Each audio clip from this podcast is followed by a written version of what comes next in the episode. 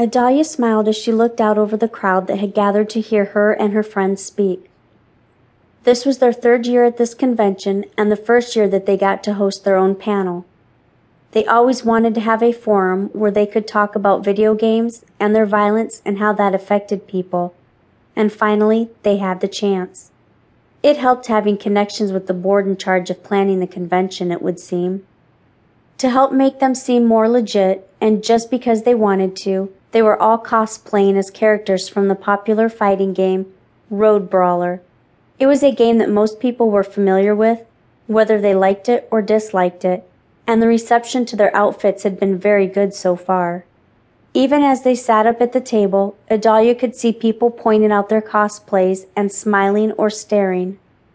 She was getting a lot of stares herself, but she supposed that was because her outfit didn't do all that much to cover up or hide her figure.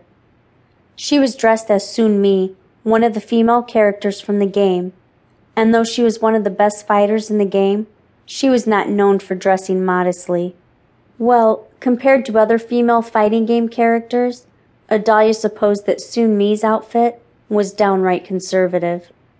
She was wearing a blue Chinese dress with slits up the sides to allow for better movement. The garment was tight, and even though it went all the way up to her neck,